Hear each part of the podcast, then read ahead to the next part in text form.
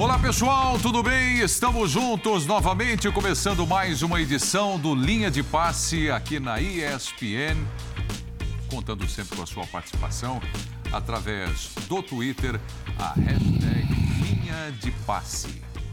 Aqui na bancada hoje, o Mauro Naves, Vitor Biner, Paulo Calçade e Gian Odi. Jogos importantes, hein? Do, da Copa do Brasil, uma partida também do Campeonato Brasileiro. E nós vamos analisar tudo isso, colocando aqui na bancada do Linha de Passe. Mauro Naves, vamos começar com os destaques dos amigos aqui. Tudo bem, Mauro? Boa noite. Boa noite, Nivaldo, companheiros. Um abraço enorme ao fã de esportes que está em casa. É, como alguns times não fizeram, apesar da enorme diferença técnica entre eles, não fizeram placares maiores, né? Mais dilatados Alguns hoje tiveram que colocar jogadores importantes, jogadores titulares. Palmeiras, por exemplo, praticamente colocou o time titular. O Flamengo já deu uma, uma mesclada e tal, o Corinthians conseguiu mesclar, mas enfim, foram placares hoje normais, né? não teve nenhuma novidade por enquanto. Até o Fluminense, que também ganha, sofreu dois gols no primeiro jogo, conseguiu virar com o Vila Nova está terminando o jogo lá também, está tá confirmando uma boa fase do Diniz. Então não teve nenhuma surpresa. Então quem, quem era melhor tecnicamente está passando de fase e levando 3 milhões de reais para casa. É interessante mesmo isso que o Mauro traz aqui no, no, no destaque, né? Você não vê na Copa do Brasil, uhum. embora você veja os, teoricamente, times maiores e mais fortes contra alguns de, de, de investimentos mais modestos, mas não tem 3 a 0, 4 a 0. São placares apertados mesmos de classificação. Vitor Birner, por favor, traga seu destaque. Tudo bem, Birner? Bem, Preto. Boa noite Ótimo. a você, ao Mauro, professor Calçade de volta. Virou TikToker, mas esse é assunto para outro dia. TikToker? É, eu não sabia disso também, eu teria mostrado para mim. Geode, aos fãs das fãs do esporte, uma ótima noite a todos. Mostraram, é, mostraram, sabem que eu não tenho TikTok. Mostraram. É, mas eu, eu, sobre os jogos de hoje, vou ser muito breve. Palmeiras ganhou, não vou dizer que sofreu, mas todos, todos os favoritos foram jogar melhor que seus adversários. Mas não foi o Palmeiras que pode ser. Flamengo, mesma coisa, ganhou. Não, pode, não foi o Flamengo que pode ser. Mas o Corinthians? Jogou bem.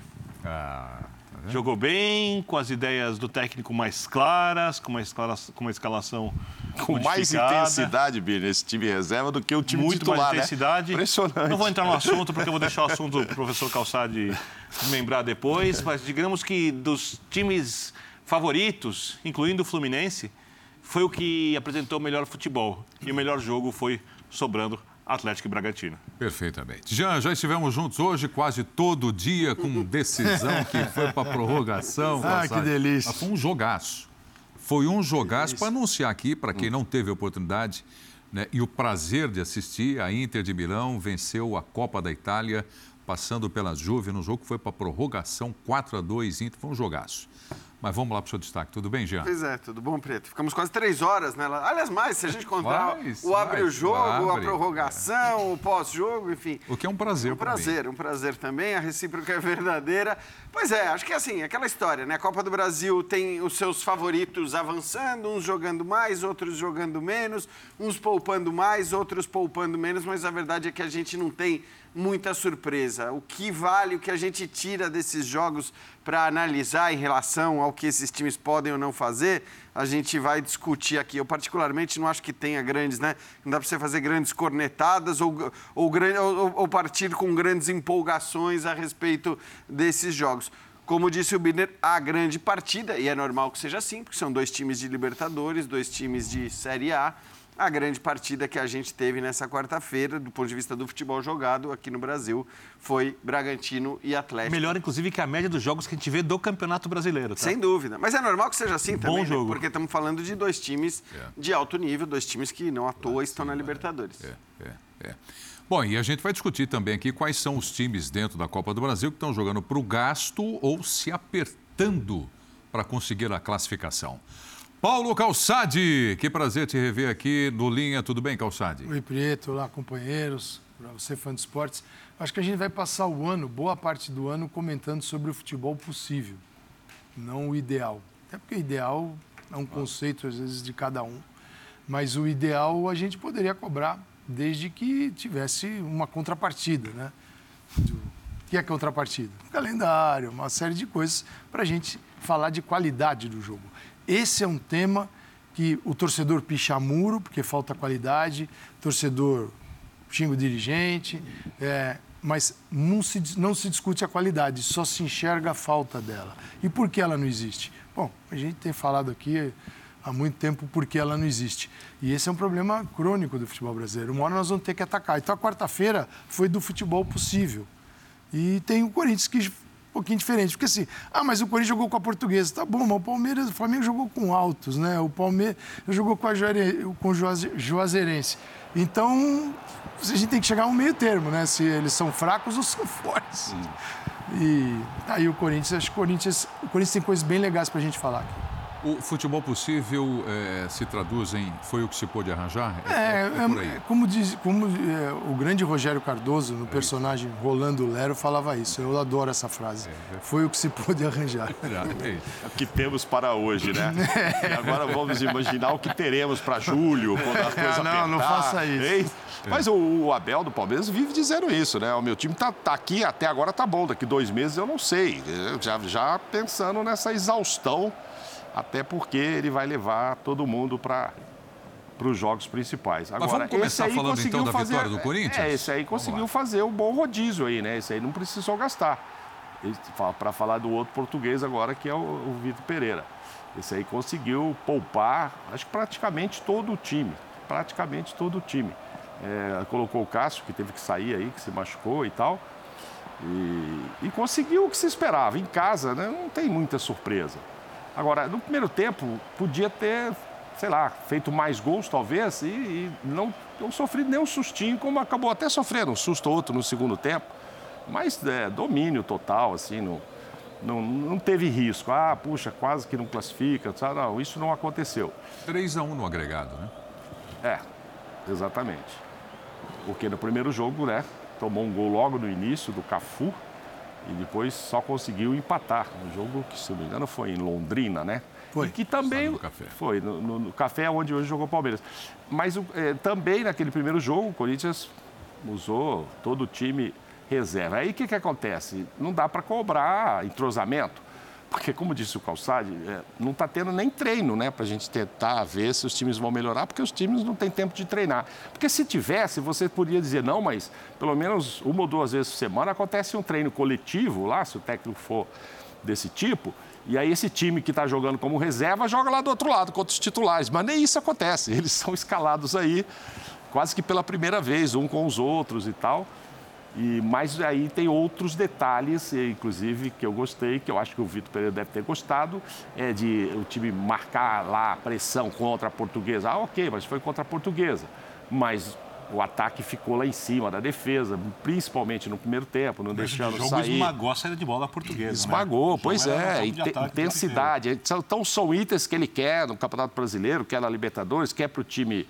São características que ele quer para o time principal e que ele conseguiu aí neste jogo claro, com um adversário muito inferior tecnicamente, mas ele também com, com o time é, praticamente, repito, é, todo o reserva. Mas mexeu, né, Mauro? Eu acho é. que ah, tem, tem, várias coisas se a gente olhar para o Corinthians, porque assim, o Corinthians foi dos grandes, acho que o que mais mexeu para a é. partida. Sim. Foi um time que mudou, inclusive, o seu desenho tático, né? Mudou. Em vários momentos Mudou. do jogo, atuando ali com o Fábio Mais Santos. Mais agradável de assistir. Exatamente. E foi ainda assim, quer dizer, com essas mudanças que uhum. é, é, refletir, refletir, refletiriam, teoricamente, em menos entrosamento, uhum. é, em menos costume de jogar daquela maneira, né? Com o Fábio Santos como um terceiro zagueiro, Gustavo Mosquito e o Piton como alas em vários momentos do jogo. Tudo aquilo Sim. poderia significar o quê? Um time menos acostumado a jogar daquele jeito, com menos entrosamento e tal, e no fim das contas foi o melhor uh, desempenho. Então, por mais que você possa falar que o adversário é fraco, Sim. como disse o Calçade, o adversário fraco é. vale para quase todo mundo aqui, para é. quase todos os grandes que jogaram e... nessa fase da Copa do Brasil. Então é, é significativo, acho que deixa o torcedor feliz, sobretudo por mostrar a capacidade do treinador, né? Que Sim, acho que tem sim, se mostrado capaz Esse é jogo ponto. após jogo. Calçari, é o único ponto que eu estou falando, e já assim, é time praticamente reserva, e não estou falando todo reserva, porque começou com o Cássio e com os dois laterais, Verdade. o Fábio Santos e o Piton. Um deles é titular é, quando, é quando reserva. põe o time principal. Hoje ele pôs os dois, funções diferentes, então tinha pelo menos dois ali. Aí o Cássio acabou É, saindo, mas Maicon, Piton né, e Fábio e tal. Ali a gente tinha torcida lota. Começou esse é o Maicon. primeiro fator. Lotou porque o preço de ingresso estava mais acessível. E esse é um jogo que você tem que modular preço de ingresso. Não dá para cobrar preço de Libertadores para este nível. É, então, a torcida vem. Claro. Então, isso mostra que a torcida, quando não vem, é porque está faltando. Grana. E um clube de futebol no Brasil não pode ignorar isso, ainda mais no momento que a gente está vivendo hoje. Então, esse é um ponto. É, só para ficar bem, para fixar aí, porque sempre sai do debate e a torcida veio, claro. Muitos que não têm oportunidade normalmente de vir. Gostaria de ver um- Gostaria. Um, jogo contra o Boca Exato. também. Quem mas gostaria mas de ver é um melhor você reduzir e ter o estádio lotado Não sempre. por coincidência, É. você baixa o preço do ingresso, e eu falo isso sem nenhum constrangimento, o estádio enche e a arquibancada esquenta. Isso, não, não tenho dúvida. Mais do que Até com ingresso vem, preço mais alto. É. E, e assim, eu acho que o Corinthians tem algumas coisas aparecendo aí. Primeiro é o trabalho do treinador, que é hoje o Vitor Pereira conhece o elenco do Corinthians. A gente conhecia, ele não conhecia. Então é muito fácil você, que nós conhecemos, cobrarmos o treinador na chegada de algo que ele não tem a menor noção. Por mais vídeos, jogos que ele tenha assistido, ele não tem o dia a dia. O dia a dia, quem está lá dentro no dia a dia, isso faz diferença. Então ele já tem esse domínio. Esse é um ponto. E a escalação de hoje é um exemplo disso. É, com os três zagueiros, eu acho que essa flexibilidade tática é fantástica para qualquer time. Qualquer time, na minha opinião, pode ter flexibilidade. Ah, mas esse jogador, aquele outro. Seguinte, quando você já acha que não vai dar certo, você não consegue fazer nada mesmo. Quando você acredita que é possível, dá para armar o time. Tinha o Robson Bambu, o, o João Vitor e o, e o Fábio Santos. Três zagueiros. Aí o Mosquito na ala, voando lá o Mosquito, né? É, Piton bem pela esquerda, bem na ala, fazendo todos os corredores. Sem a bola, baixam, com a bola, sobem. E aí que está uma... Isso é uma tentativa do Paulo Souza no Flamengo também, de- dessa ideia de, de futebol. Dar a- as beiradas o Paulo Souza tentou fazer isso no Flamengo o tempo todo, dar beirada para Rodinei, e é Mateuzinho, depois veio o Isla, e era o Lázaro na esquerda, e era o Marinho, era o Verto Ribeiro. Você ocupa as alas com três zagueiros. O Corinthians tinha Piton e Mosquito. Maicon e Rony, então eram três, quatro. E lá na frente, os três, por ter os laterais no corredor o tempo todo, você não vai abrir o, o, o, o Adson. O que, que ele faz? Ele traz o Adson e o Juliano, faz um quarteto no meio de campo. Com, então tem o Rony, Maicon, Adson e Juliano e o Júnior Queiroz. Então é um time que é muito ofensivo, usa as beiradas e o Adson, pela juventude, pelo estilo. O Júnior falei Júnior quê? É, Queiroz. é. Queiroz, É nossa, que esses eu nomes. É, compostos, o do Queiroz. É, do Queiroz, Júnior. O Júnior, é, ele, ele era o ponto final disso. Então, ele estava ele, ele estava abastecido por, pelos laterais e por esses por esse setor que eu acho aí que está o O ponto interessante. 3-6-1, por exemplo. Posso falar do 3-6-1? Mauro, Porque você- estava todo mundo ali, Mauro, só o Júnior Moraes lá, né? 3-4-3. Pode falar, pode falar. É que um 3-6-1, eu, eu concordo com você. Até porque, como eles não estavam abertos. Sim, e né? voltava. É, e junto o laterais. aqui com o Rony, aí você junta o Juliano. É, no mas aí Pode esse- parecer até defensivo. Então, né? mas depende de, de como você vai compartimentar, porque você pode falar 3, 4, 2, 1. Pode também. Que acho que. E também cabe. Para mim, até é o que reflete mais, se você sim. considerar que os dois, como disse o, o Calçado, Mas- jogaram como meias atrás do Eu Júnior acho o. Adson um ponto de união, Sim. de ligação perfeito, porque ele está nos espaços, ele Todos. toca, é, é um jogador para o Vitor trabalhar. Então, acho que esse é o ponto de mostrar o seguinte, o- como... E o time jogou bem, solto, que não é normal, não é frequente. E não tomou Mas- gol de novo. É, e é bacana ver como pode o futebol pode trazer uma certa evolução. O Corinthians era muito formatado e quadradinho, há muitos anos jogando assim. E de repente hoje tem uma variação, vai lá e joga. E ela pode estar presente no outro jogo. Dá para fazer uma dessa com os aqueles Ah, caras fora? te. Elevando o É. padrão técnico. Dá para fazer. É, dá para fazer, vai depender de uma boa vontade. Aí você Dá tem que explicar para o William que tem que voltar. Dá para fazer.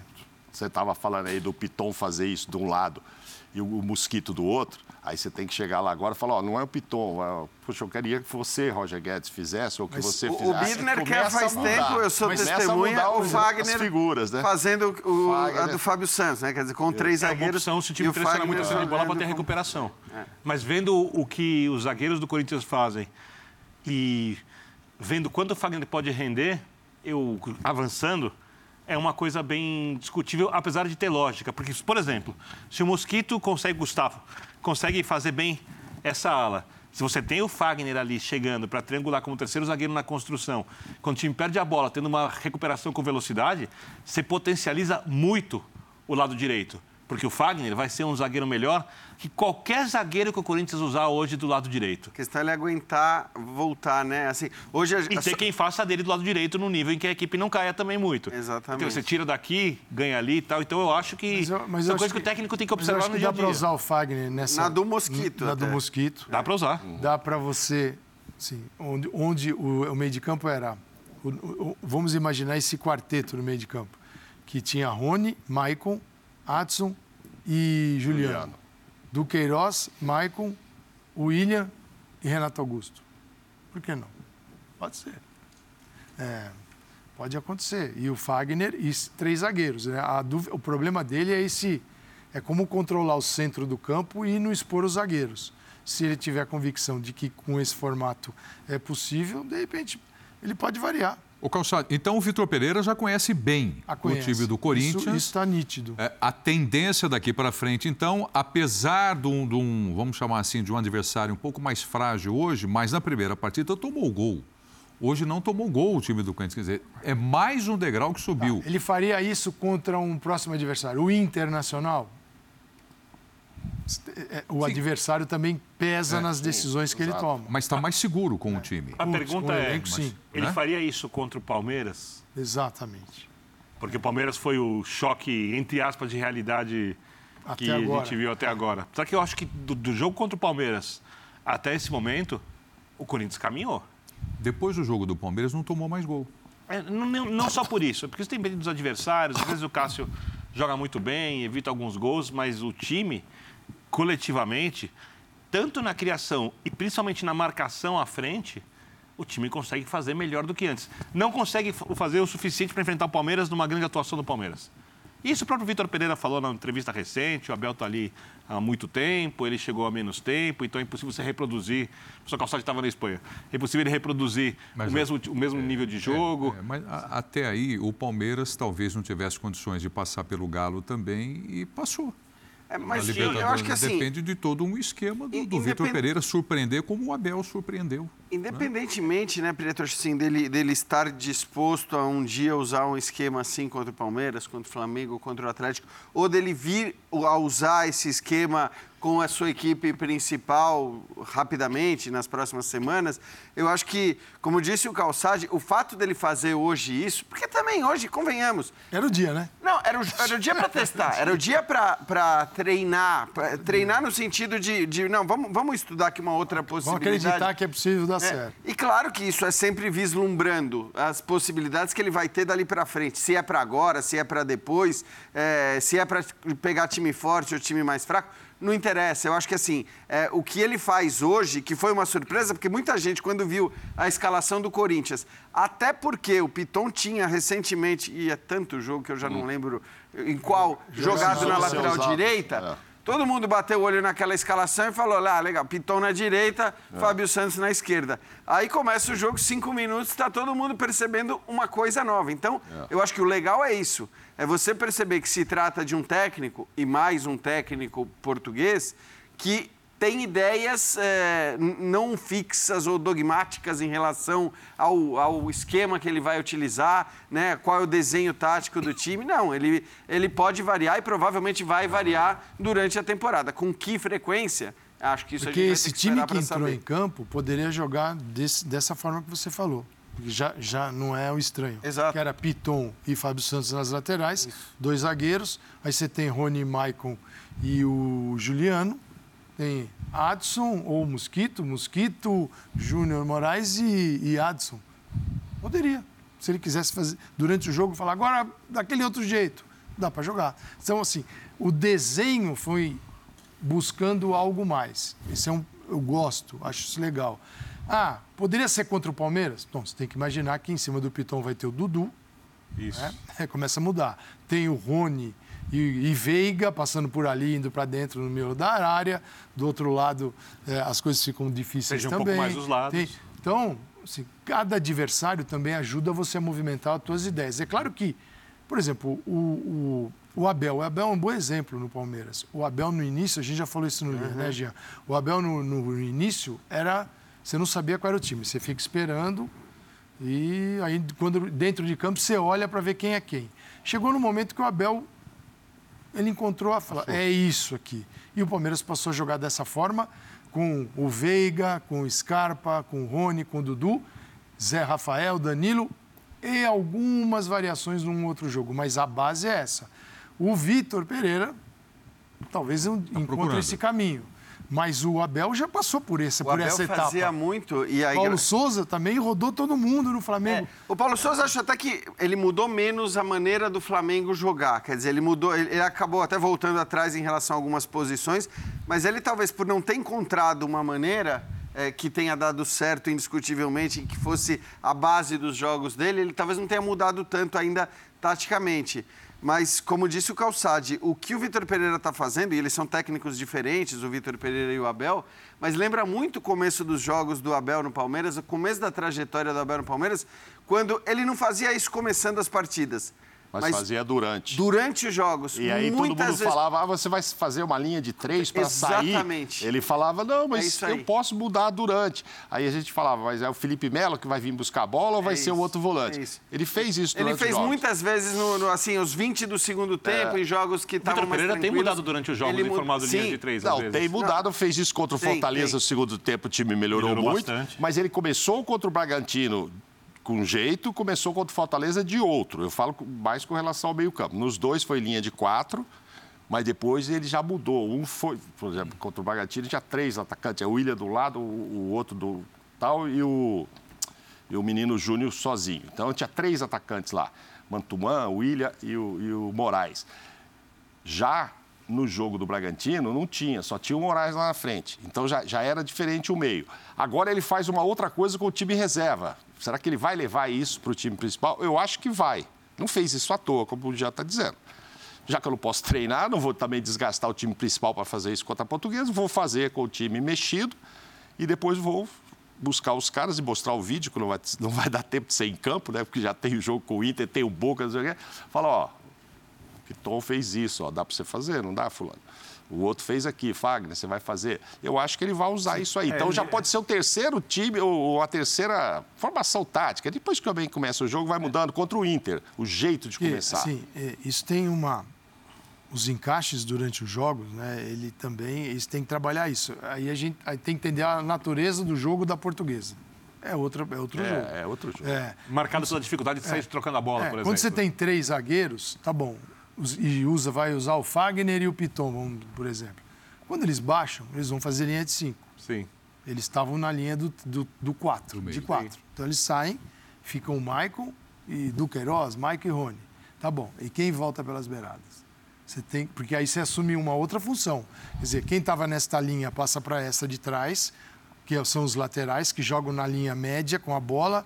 Sem a bola, eles fecham. O William e Mantuan no time titular. Então, aí tem que ter o William. O William vai ter que baixar para o meio de campo, porque ele já faz isso. isso. E do outro lado, o Juliano, em alguns momentos, fez isso, que aí seria o Renato Augusto, se fosse o Renato, sim, essa sim. função. Então, é preciso fazer ajustes, a ver até que ponto também essa ideia pode ser reproduzida e por quanto tempo ela dura confiável, porque é o seguinte, né? É, entrou Mantuan, a idade, a idade dele permite isso. Adson, Mantuan, o Gustavo Mosquito. Então, a velocidade desse Corinthians hoje, ela era completamente diferente. E essa é uma prioridade dele, né? Essa é uma prioridade. De novo, na escalação dele, ficou clara essa, essa prioridade. E acho que tem um pouco disso também. Como ele vai ter que rodar muito o elenco, como ele já falou que ele exige essa, esse desempenho físico, essa pressão e tudo mais, como ele vai rodar muito o elenco, Pode ser que ele escolha os times muitas vezes é, baseado assim, qual é o melhor time para jogar com esses jogadores. A gente está falando muito dos adversários, mas uma coisa é ele ter o William, ele ter o Renato Augusto, ele ter, sei lá, o Roger Guedes, né? ele ter o Mantuan. A outra é ele ter os caras que começaram jogando hoje. Então ele pode entender que também, pela característica dos seus jogadores que vão entrar em campo, ele vai escolher uma determinada, um determinado desenho, uma determinada, um determinado comportamento e, e quando tiver outros, vai escolher outro. O que eu acho mais interessante é que ele tem construído caminhos. Eu não acho que ele está buscando uma equipe. Ele está construindo caminhos e, as, e, os jogadores vão se provando. Por exemplo, hoje contra a Portuguesa, Portuguesa com muita dificuldade de trocar passes, qualidade ruim para isso na saída de bola. Time mais jovem, esmaga a saída de bola, manda no jogo com facilidade. Dependendo do jogador que ele tiver em campo, ele pode fazer um jogo um pouco mais cadenciado, ganhar algumas outras virtudes, dependendo do jeito que ele armar a equipe, ele pode, de repente, querer proteger um pouco mais os lados do campo. Aí eu fico pensando que tudo isso vai exigir, em primeiro lugar, inteligência do jogador para assimilar o que o treinador pede, e boa vontade, que é o mínimo. Né? Porque futebol é um esporte que você joga com a cabeça e você pratica com o corpo, mas o jogo é um jogo mental em todos os sentidos, a sua tomada de decisão, a sua compreensão do que acontece em campo, a sua determinação inteligência para entender o seu papel dentro daquela engrenagem toda. Eu penso no Roger Guedes de novo, né? Eu, porque é muito a pauta nossa ultimamente. Tecnicamente ele não parece, é, mentalmente ele não parece disposto a fazer nenhuma dessas, entre aspas, concessões. A impressão que eu tenho é que ele coloca de centroavante, ele vai ter que jogar ali, vou esperar a bola chegar, vou puxar o lance na velocidade. Joga na esquerda, ah, vou esperar a bola, vou compor ali, que de repente até o meio de campo para fazer uma. não vou dizer fingir, mas vou, ah, vou até ali, fecho o espaço, tal, de boa. Só acho que isso não vai acontecer, Benítez, só te interrompendo, que eu também acho que ele teria que entrar no time, Roger porque aí o técnico não vai escalá-lo. Então, depende dele. É, é, é, é aí que Se ele não chegar. fizer essas coisas, ele não vai jogar. Se ele ficar achando que a bola vai cair só para ele na esquerda e que ele não tem que voltar, eu acho que o Vitor Pereira já tem o domínio sobre o elenco para falar: sinto muito, Roy, você então, não vai jogar. Eu concordo contigo. Está é. tá feita, está começando a ficar muito mais é, é, com, sólida essa construção é. do treinador fazer mudanças, os jogadores se adaptarem a elas e azar de quem não quiser se adaptar. É. É, e não é. tem aquela coisa do. A gente sempre fala aqui do 11, né? O 11, o 11, o 11. Então, tudo que sai fora daquele 11 que todo mundo considera titular, você carimba reserva. Aí você carimba poupado no quem saiu. Né? Não é bem essa visão deles. Administração dessa de ideia. Né? Não é. Agora, em relação ao Roger Guedes, está ficando. Tá, porque. O carimbo tá. tá ele, ele, ele, mas, ele, mas ele que tá com. Exato. Aquela espuminha do carimbo tá na mão dele, né? Ele que tá querendo. E ele vai ganhando. Tá dando pro técnico o carimbo. Ele tá dando pro técnico, porque Prieto. É. Entra o Mantuan, às vezes joga o Mantuan. E o Mantuan hoje estava no banco, às vezes entra como titular e joga o Mantuan. É, e o, o, o, Gustavo Mosquito só não tem jogado mais, está com um problema na tendinite, um problema que o Vitor Pereira explicou isso. Então ele tinha realmente desaparecido. Hoje fez um jogo mais consistente. É, o Adson também curte isso, entraram outros jovens. Então, assim, ele está. É, é, foi contra a portuguesa, perfeito. Mas ele tem tentado ampliar o elenco, porque ele sabe que não tem como. Já conseguiu, né? Até porque ele já perdeu um jogador. Ele, essa é de, a dinâmica da coisa, Birner. Perder o jogador. Se rendeu, professor é, Calçado. É, nesse caso, sim. Que é como ela funciona. Você perdeu o Paulinho. Palmeiras perdeu o Jailson e outros clubes vão perder jogadores o tempo todo. Então você tem que ter um grupo capaz de jogar. E não quando entra, parece uma aberração. Pô, como é que agora? O que, que vai acontecer? Não vai jogar. É, e aí o Roger Guedes está começando a sair disso porque ele na cabeça dele ainda tem o time E eu acho titular, que o grupo também não vai abraçá-lo e fazer questão de falar com o técnico para, ó, pô, conversa com Traga o cara. Ele. É, porque me parece, a gente não convive lá, a gente tem informações e tal. Como tive hoje uma interessante, o Marco Aurélio Souza estava fazendo a transmissão, eu assisti, ele falou que conversou depois do jogo do Bragantino com o Vitor Pereira e, entre outras coisas, ele disse: eu só não posso perder ao mesmo tempo o Duqueiroz e o Renato Augusto. Eu fiquei aqui pensando, assim, ao mesmo tempo, ele tem que ter um ou outro ali. Então, assim, ele já está conhecendo o que ele precisa, o que, que os caras entregam. Evidentemente que ele quer ter os dois, talvez o Renato nem sempre por 90 minutos. Mas você vê que a importância do, do Queiroz, que até seis meses atrás é o também. primeiro volante. Então, então mas é, eu, eu, confesso que quando o Mauro começou a frase, eu só não posso perder ao mesmo tempo o Duqueiroz e eu achei que vinha o Maicon ali e não o Renato é, Augusto é. No, no, complemento. eu, eu peguei talvez o William e Renato Augusto, sabe assim? Eu, né, a gente pensando no, nos caras tal. Ele falou, não, o Renato Augusto falou para o Marco, o Marco é, comentou hoje aí na transmissão, Duqueiroz e Maicon. Talvez você entenderia que fosse Duqueiroz e, e Maicon ali, que aí eu fecho o meio aqui. É mais pelas funções, eu mostro, né? Pelas funções. O jogo ele começou com o Cantilho, sem o Maicon. Mas eu acho que ele precisa do cérebro, né? Eu acho que o Renato Augusto está é, bem ali para ele, é para pensar o jogo, essa... né? Pensar, desafogar, e é, o, é o, eu acho que é esse jogador de, de é. da criatividade, da Isso. percepção do que está acontecendo é. no jogo. De organizar o time organizar. do jeito que o técnico quer dentro de campo. É e a influência que ele tem sobre os demais também. Isso. Agora, o, o Vitor Pereira ele vem ganhando jogos, né? O, Fortaleza Bragantino, né? Uhum. Red Bull Bragantino pelo Campeonato Brasileiro. Sim. Atlético e Bragantino hoje, ajudaram o Vitor hoje, é, porque é, eram equipes que poderiam hoje, se aproximar ficaram no empate. É, hoje ganha da Portuguesa, mais que ganhar esse jogo, ele se classifica para uma próxima fase da Copa do Brasil. É, ele vai ganhando o próprio elenco, de acordo com o primeiro comentário aqui do Calçado, que ele vai conhecendo cada vez mais o elenco, vai tendo domínio para tomada de decisões com relação, por exemplo, ao Roger Guedes, que você disse aqui, e vai ganhando a torcida. Sem ele vai ganhando segurança. Ele ganhou, do, sem falar na Libertadores que ele ganhou sim, do Boca. Sim, ele vai ganhando confiança. Com o Cali lá fora. É, e vai é. fazendo uma sequência, é, né? A questão é, é que acho que assim, no, no cômputo geral, é indiscutível que é, faz sentido ele ganhar a torcida, faz sentido ele ganhar os né? jogadores, é. faz sentido a aceitação. Já fazia sentido desde o princípio, né? O Calçade falou muito aqui sobre a formação, a preparação, não só do próprio Vitor Pereira, como da sua equipe. Mas acho que assim, olhando para o geral, são, porque são jogos completamente diferentes. Então, assim, o jogo contra o Fortaleza não foi um bom jogo do Corinthians. O jogo contra o Bragantino não foi um bom jogo do Corinthians. Mas os jogos que não foram bons jogos, o Corinthians venceu. venceu. Aí o Corinthians tem um jogo contra o Cali lá fora que merecia ganhar. Que merecia. Então teve uma boa é, atuação. É, é. é e, e, ali você tem. Então, assim, ou o resultado ou o desempenho, ele vem mostrando. Eu acho que no fim das contas é muito bom para o treinador quando assim, o time não joga bem, ele vence, e nas outras partidas e, ele tem jogado são bem. São cinco jogos sem sofrer gol. E ninguém está dizendo para aqui. Não perder, para não perder, já começa por aí. Desculpa, é, Você não sofrendo gol, o máximo que uma... vai acontecer, você vai empatar como aconteceu com o é, cara. Mas eu só acho que assim, o sofrer gols não Sim. pode ser usado como um. Porque é aquilo que o Birner falou. Se você pegar o jogo contra o Fortaleza, por exemplo, 17, sofreu... quantas chances você deu ao seu adversário? Exato. Quantas sofreu é, aquela, é aquela coisa da expectativa de gols, aquela Não sofreu gol, estatística... mas foram 17 infartos lá na arquibancada do torcedor a cada susto que o Fortaleza dava. Ninguém tá Deixa eu pegar. Ninguém está dizendo aqui que agora o Corinthians vai assumir essa posição acima de Palmeiras, Flamengo, Não, Atlético claro. Mineiro e os outros três lá embaixo. Não é isso. É apenas notar o que está acontecendo. Claro. É, até porque esse ano repito, a gente vai sofrer com o nível do futebol no Brasil. E Palmeiras, Flamengo está sofrendo, e é contusão, é uma série de aspectos. Palmeiras já tem as convocações Aliás, agora. Atlético, Atlético tem convocação, é. então é, é um Flamengo ano... que eu gostaria de ir agora, porque a gente está falando de torcida, Sim. né? E a gente vai entrar no Flamengo, mas primeiro com o Paulo Souza, para falar a respeito do torcedor. Se o torcedor está impaciente com o trabalho do técnico do Flamengo. Vamos lá com o Paulo Souza. Paulo Souza, até que ponto né, esse clima, as críticas, é, te deixam desconfortável?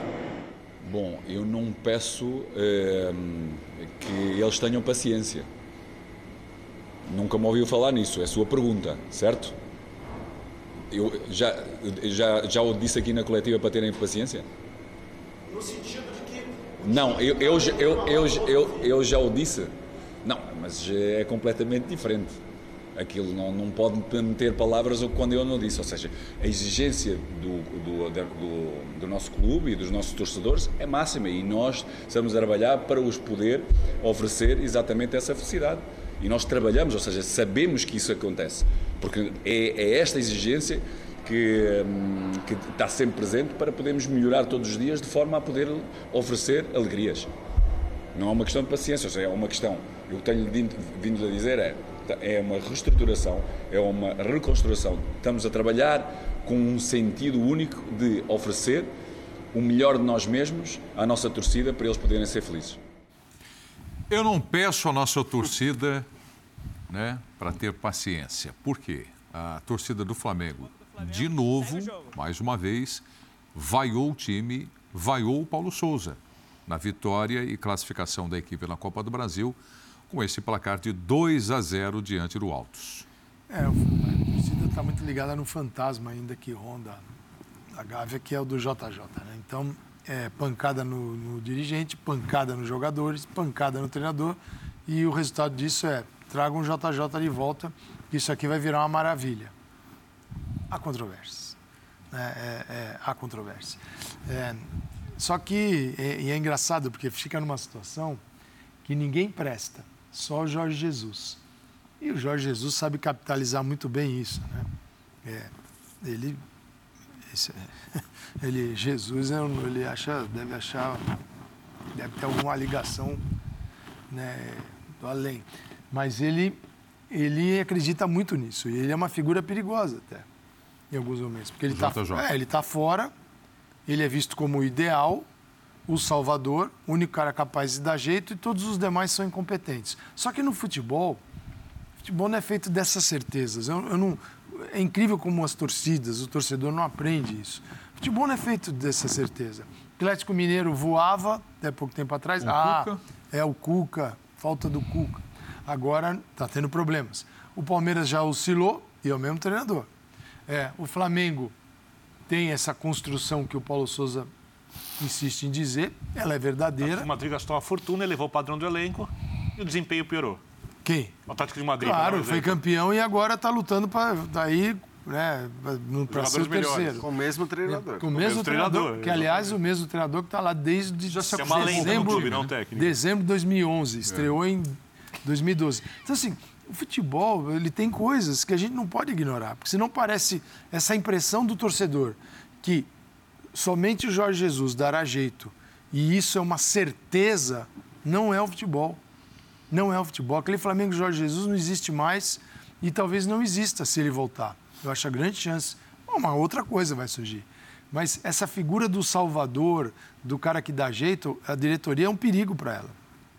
Se ela traz o JJ um dia, ele, vira, ele fica maior que o Flamengo. Se você, porque se deixar é ainda o que mais, né? ainda mais ele, Agora, né? Agora depois de tudo. Ainda mais ele. Ele, ele é uma entidade máxima do futebol mundial.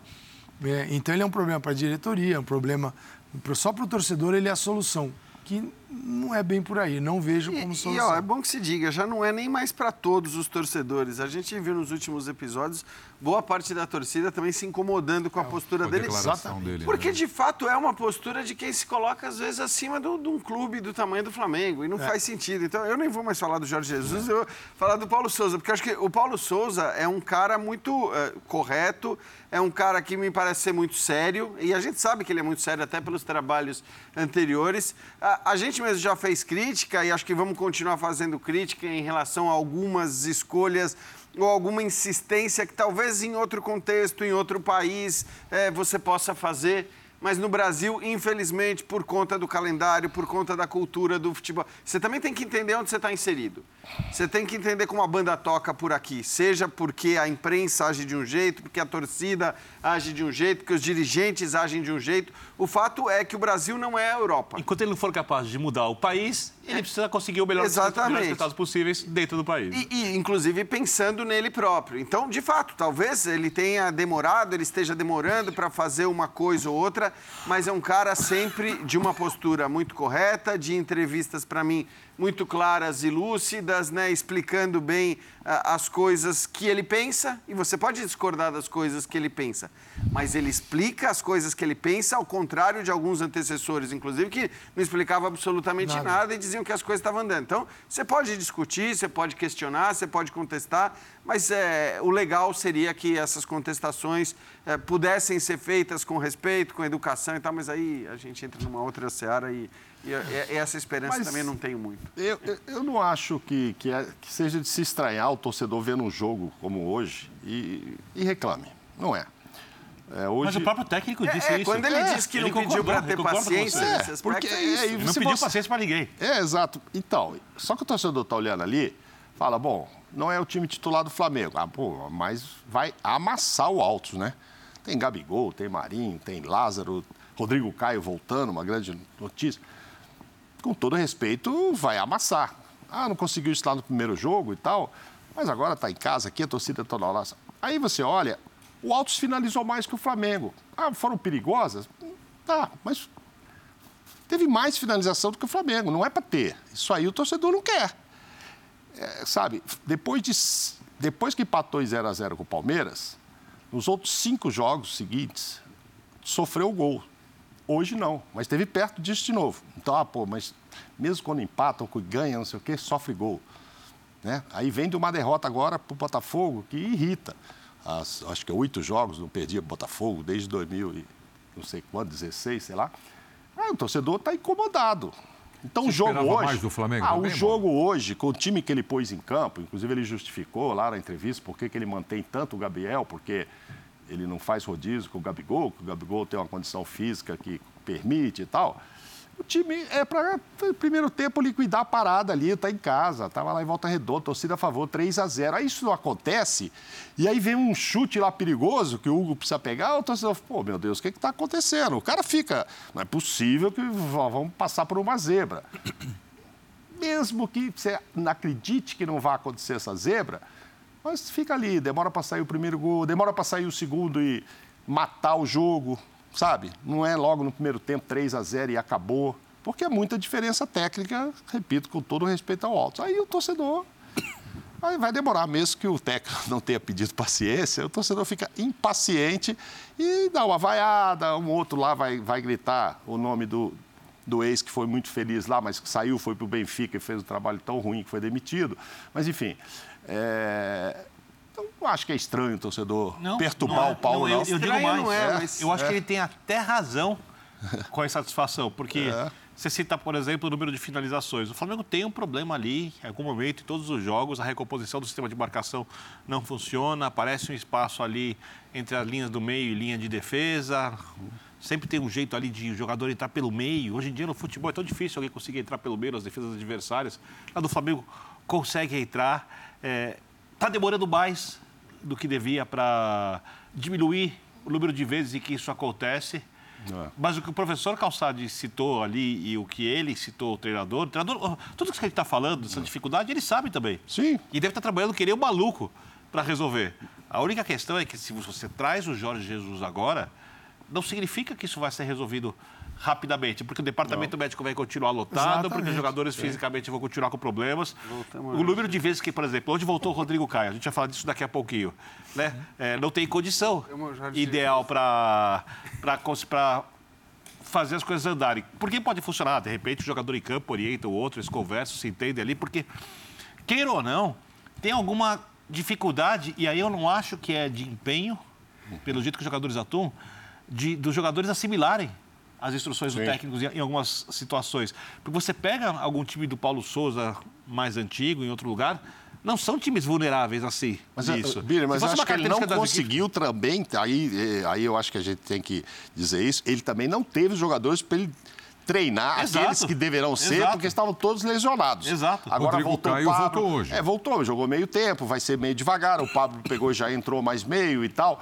É, até para a gente saber que defesa é essa, como é que ele vai montar esse sistema defensivo. Ele passou esse tempo todo sem ter esses jogadores. Rodrigo Caio voltou bem? O que vocês acharam? Dentro do possível, sim. Ah, sim. Não é muito testado, né? É. Muita coisa estourou em cima da dupla de zaga do, Palme do Flamengo. Ele jogou um tempo inteiro. Acho que precisa ter paciência. Quem viu um vídeo, a Marcela Rafael mostrou para mim hoje da recuperação do Rodrigo uhum. Caio. Estava com uma perna uma desse tamanho, a outra desse tamanho na perna. Musculatura, é, quando ele perdeu, sim, é. Sim, Acho que impressionante. Hoje, é. impressionante. Hoje, seja, seja porque ele é um jogador que não atuava há cinco meses, seja porque o adversário capitão, é, é o Altos, eu acho que assim, é o jogo para a gente é. ver o Rodrigo Caio voltando, correndo, jogando, né, estando em campo um bom tempo, não sentindo nada saindo, e isso já é um bom negócio. Exato. Óbvio que não dá para avaliar a, né, a, atuação do Rodrigo Caio numa partida contra o Alto, se jogou bem, se jogou mal. Eu acho que isso vale pouco numa partida como essa. Eu só acho que assim, em relação ao que a gente está falando, cara, a gente não pode pôr os jogos todos no mesmo balaio, porque hoje o Mauro falou, ah, o time finalizou menos que o Altos, o, o, time criou pouco, né, deveria ter criado muito mais. Sim, deveria ter criado muito mais pela diferença técnica entre as duas equipes. Agora, esse é um problema completamente diferente, por exemplo, do jogo contra o Botafogo quando o Flamengo Sim, criou um caminhão muito. de oportunidades, criou um monte de chances, poderia ter vencido no primeiro tempo já por um placar que lhe garantiria os três pontos, isso não aconteceu. Então, e perdeu o jogo. e perdeu o jogo. Então, mas assim, Erro de o, o que eu finalização, tô querendo né? dizer é que Criou, assim, e, e aí, esse sim, cenário que eu citei contra o Botafogo, esse sim tem sido um cenário comum ao Flamengo. Acho que muito mais comum do que o cenário que a gente viu hoje. Mas não será ao longo da temporada, porque jogadores tecnicamente nesse nível vão começar a acertar mais as finalizações.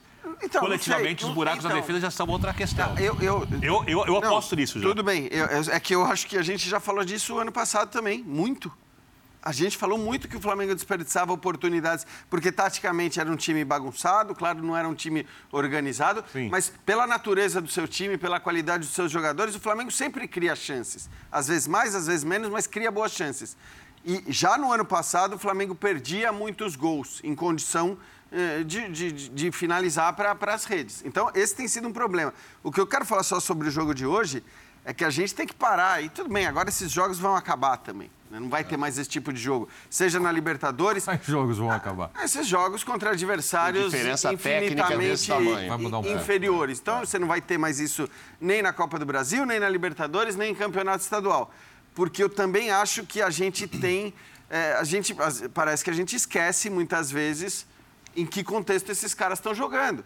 Os caras jogam a cada três dias. Então, é normal que, desculpa, mas na hora que você vai pegar o Altos no- com todo respeito ao Altos, na hora que você vai pegar o Altos no meio de um monte de jogo de Libertadores, de um monte de. Que eles chegam babando no jogo, Isso, né? que eles chegam babando. Babando, né? É, é o jogo da vida deles. Para os caras é Copa do Mundo. É normal que o Flamengo não tenha o- a, a- a mesma entrega, o mesmo empenho, a mesma dedicação. É natural até pelo Jean, ponto de hoje vista. Eu acho, hoje eu da- acho que não, eu concordo contigo. Não, você vai falar da- do time reserva. É Marcos Paulo, Tudo bem. brigando pela posição. Marcos Rodinei, Paulo jogou muito bem.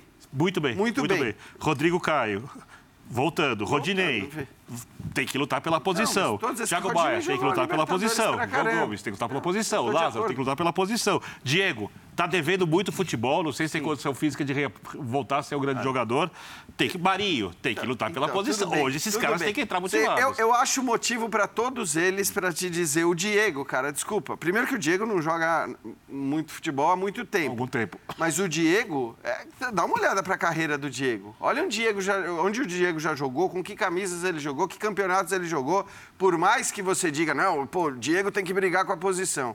Cara, é um jogo que não vai mobilizar esse cara, como não vai mobilizar o Lázaro que entra em todos os jogos do Campeonato Brasileiro da Libertadores do mesmo jeito que mobilizaria. Eu não estou dizendo que os caras não se dedicaram, não botaram empenho e tal, mas é normal. Esses caras estão jogando a cada três dias. É todo o campeonato eh, ao mesmo tempo, é tudo, é uma loucura. Então não dá para ter o mesmo empenho e a mesma dedicação e o mesmo eh, rendimento em todos os jogos. Isso eu.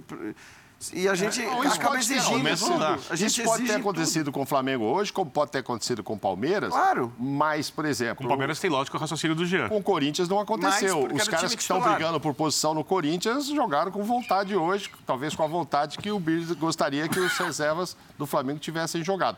Mas é, dentro do que você falou, não foi só contra o Botafogo, por exemplo, perdeu para o Atlético Paranaense, finalizando mais, Exato. não jogou mal. Então, esse é o cenário mais comum, Mauro. É, exato, por isso. É, Muito é mais do que de corroborando hoje, o cenário disse. comum é esse É. de perder gols muitas vezes. Perdendo criar- gols, perdeu o jogo. bem. Perdeu para o Botafogo, perdeu para o Atlético Paranaense e também contra o Atlético Paranaense fez um bom jogo, um jogo para ganhar. Mas aí o pé está meio fora da forma. É o que o Jean e é- está falando, eu acho que eu vejo assim também é que é, chega no momento que o jogador até de uma forma instintiva, não é nem Isso, é assim, exatamente. o que É, eu preciso fazer para passar desse negócio. É, Então é, né, num campo é, o Corinthians, sim.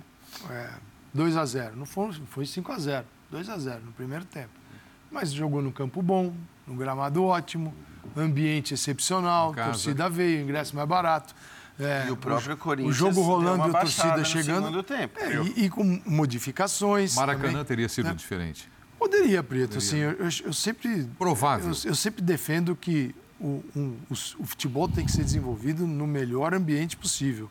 O gramado é, é, é- é uma condição que não se discute. E a gente tem problemas no Brasil ainda, de gramado. Até em estádios, estádios novos com gramados ruins.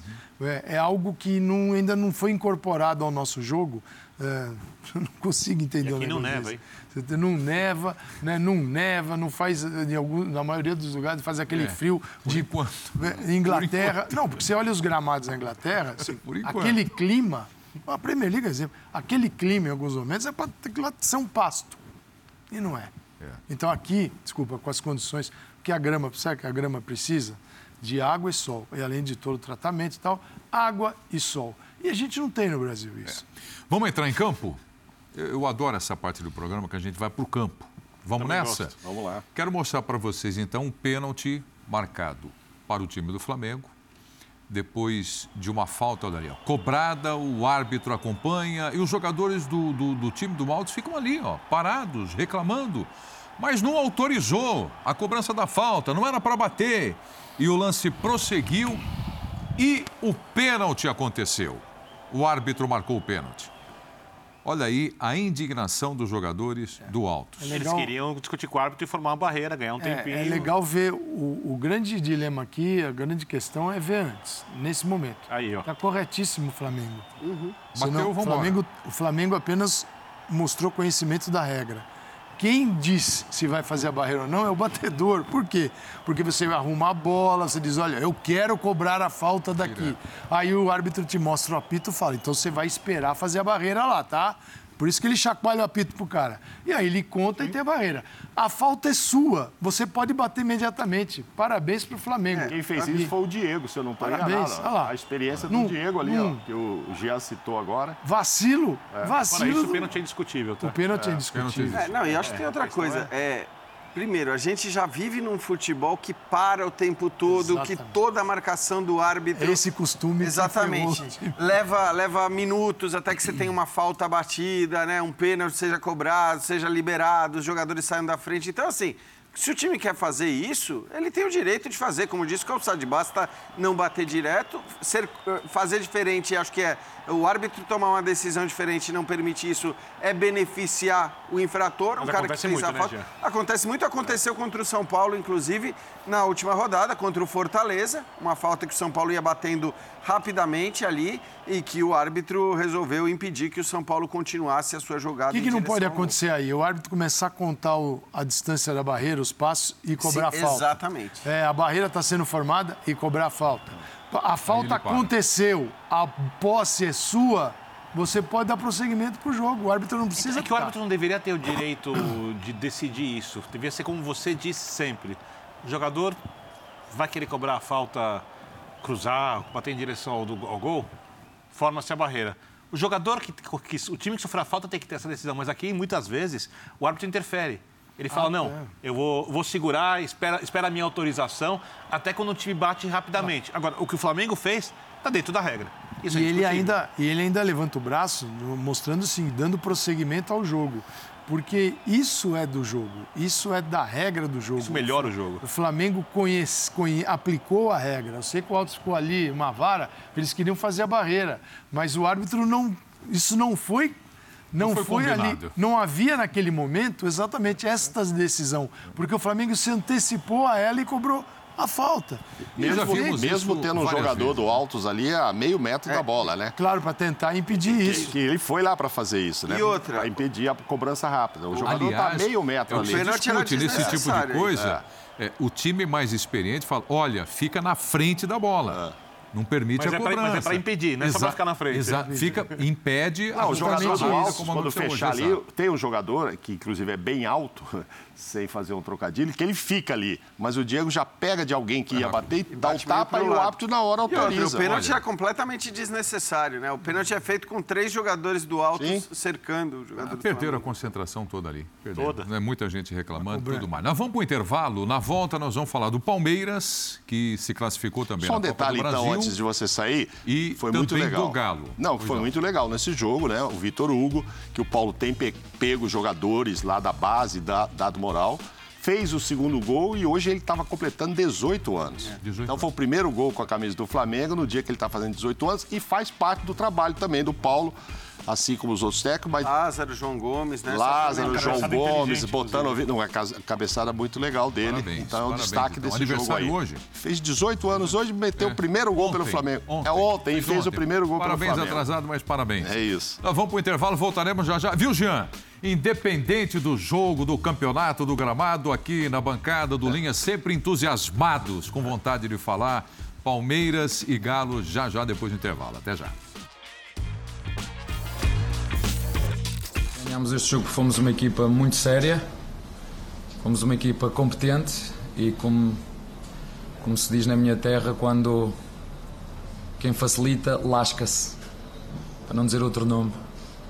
Mas acho que, como disse, fomos muito competentes, fomos sérios, podíamos ter resolvido o jogo mais cedo, mas esta equipa tem uma coisa e é o sucesso desta equipa. Esta equipa não nega intensidade, não nega esforço, ahm, cria oportunidades ah, com muita facilidade, mesmo o adversário estar tão encostado e ter um 6-3-1, digamos assim. Ah, e portanto, como disse, eh, a nossa obrigação era passar. Depois de ter perdido o Mundial, ter ganho a Recopa e ter ganho o Paulista, disse-vos que o futuro seria.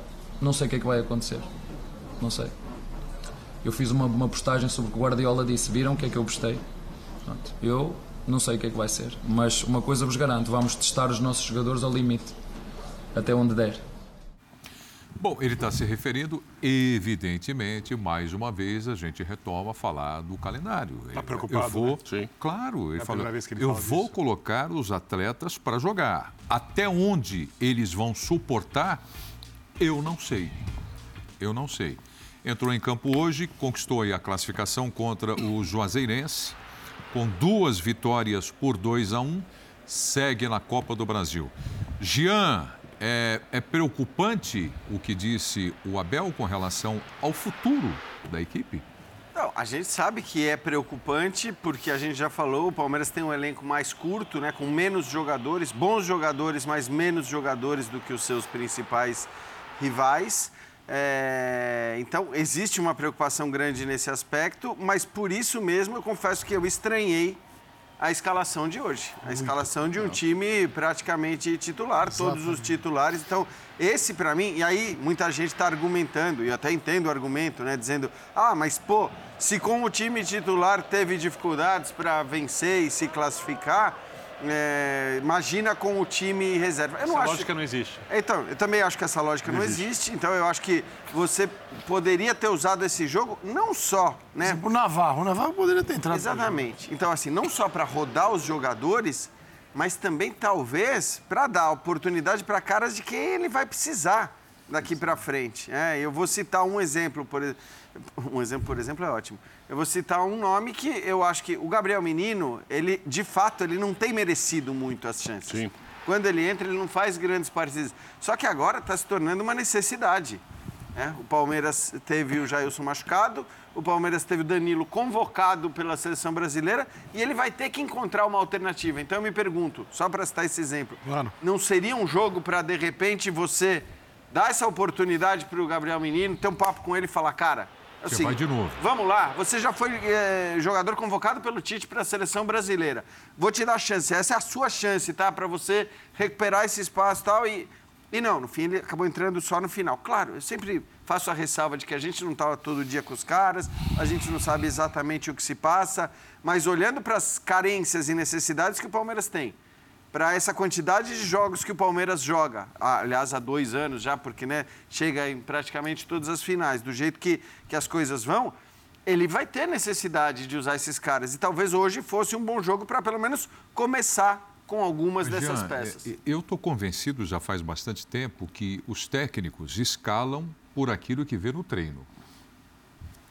Não é diferente. Se não tiver altíssima intensidade um no cara treino. como o Abel certamente faz isso. N- não é? Se- se o cara agora ele não- não tem se visto cara não muito entra no- treino, é, porque não, não, tem não muito treino. Não tem muito. Mas Mas, se ele não entra no time titular, é porque não está acontecendo exemplo, nada no treino. Cê- Mike no não podia, pouco treino Mike que não existe. podia jogar no lugar do Marcos Rocha hoje, por exemplo? Dar um O. Mike? É, o Navarro não poderia ter entrado ao invés do Rony. Estou falando de alguns jogadores essenciais. É, o enigma não tá- poderia O, Jo- no o Juazeirense, Para dar alguns exemplos. É, assim. o, o, o Birner está dando exemplos de caras que mudam menos a, a capacidade do time um em relação ao outro. Tudo bem, você tirou o Veiga e o Dudu, de fato. Tá bom, mas o porquê da mudança, o porquê desse time muito. do time titular, vamos falar assim, é um negócio ainda que estou tentando encontrar O enigma. porquê. Ele, ele falou a frase, quem não arrisca, quem se arrisca muito, se É. Tudo bem, mas, estrubica, mas né? ele poderia. Eu acho que era disso que ele lasca-se. Poderia, Lasca-se, poderia isso. se Tá lascar. Para não falar Tá, mas, mas aí, então vamos lá. Um acaso. Vamos estabelecer um ranking aqui. Onde é que Juazeirense se coloca no grupo do Palmeiras na Libertadores? Ele é, é, em que lugar? Ele é melhor do que Eu todos os, todos os outros? Que o Palmeiras atropelou com reservas? É difícil, né? Difícil.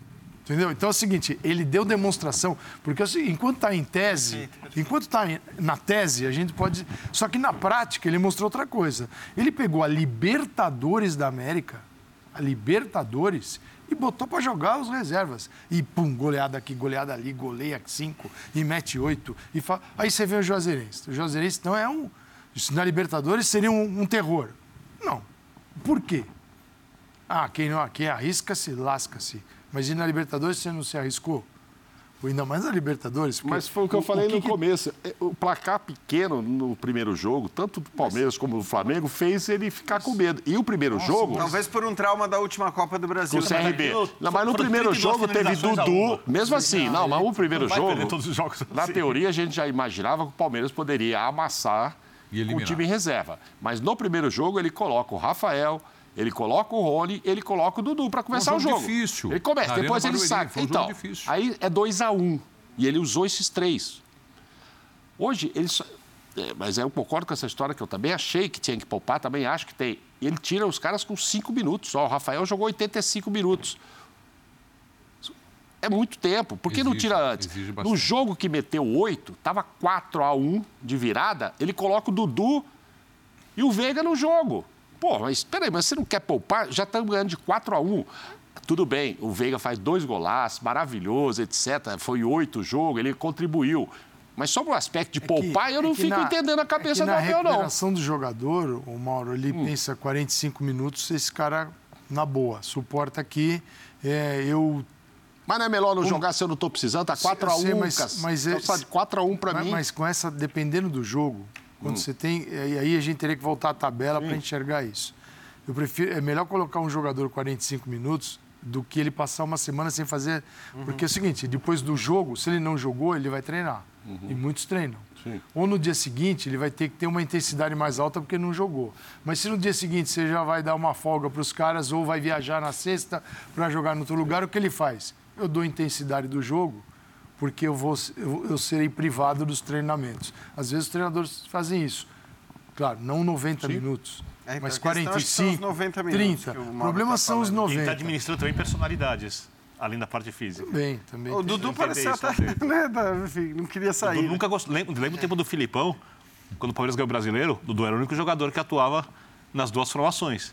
Detestava sair. Tudo bem que o jogo do Abel exige do Dudu fisicamente muito mais, por causa da recomposição, etc. Então, o Dudu Então claramente é um jogador todos para que. jogar. Então todos estão pedindo para jogar. Não, eles Mas alguns ganharam jogar. o direito de jogar todas, se tiverem condições. Outros ainda não adquiriram esse campo. Não, é bom que se diga que o Dudu ele, ele é um fenômeno também, até pelo quanto ele não se machuca. Isso não é só agora, não é só com o Abel. Ele é um cara que é, costumava já com os outros técnicos ter uma sequência de jogos muito grande. Você, você- não, é, não chega a ser o Gustavo Gomes, que é uma loucura. O Gustavo Gomes não dá para entender de fato o que, que ele tem, porque é um jogador que não sai do time nunca. Pode ser Copa do Brasil, Libertadores. Além de bom jogador, fisicamente é É, excepcional. é- é impressionante, ma- mas assim, para um técnico que está falando tanto da questão É, eh, isso- física, isso é eu acho estranho, que né? chama a atenção, de fato, não só a escalação contra o Juazeirense, mas também o que disse o Mauro, porque talvez você imaginasse que num determinado momento ali ele ia poupar. Não, os, os dois, os dois principais, vamos colocar o Rafael,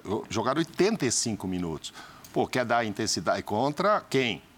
Será que ele fica, poxa, se eu tiro esses caras e eu viro esse jogo, vão falar Será que, eu tá mexi planejando, errado? Então, será que ele não está planejando, então, Hum. já que colocou vários eh, eh, times alternativos na Libertadores da América e está voando nessa fase de grupos, já conhecendo os adversários, o planejamento dele não está exatamente ali? Próximo é Bragantino pelo Campeonato Brasileiro e ele não está bem no Brasileiro. Vai ter que repetir essa turma. exatamente. Ele vai ter que botar esses E titulares. Quinta e sexta, Mauro, porque ele joga no sábado. Joga no sábado e fora, né? E o O jogo. Bragantino jogou hoje também, teve o jogo jogo é fora. Palmeiras, Palmeiras Eu entendo o que você tá Palmeiras falando. Bull. Mas acho o que assim, planejamento vai descansar ali na frente, no jogo da Libertadores Palmeiras em casa. Não, mas isso ele vai. Isso, Né? isso ele, eu acho que ele vai até, Prieto. Só que assim, é, é- é estranho que ah, na quarta-feira, tendo o jogo sábado com o Bragantino, que pra mim não tem muita dúvida, né? Ele tem que Não, é pôr- em casa, é em casa, né? O jogo é em em casa. casa. É, isso, é em casa. isso, É no claro. Allianz. é, Sim, sim.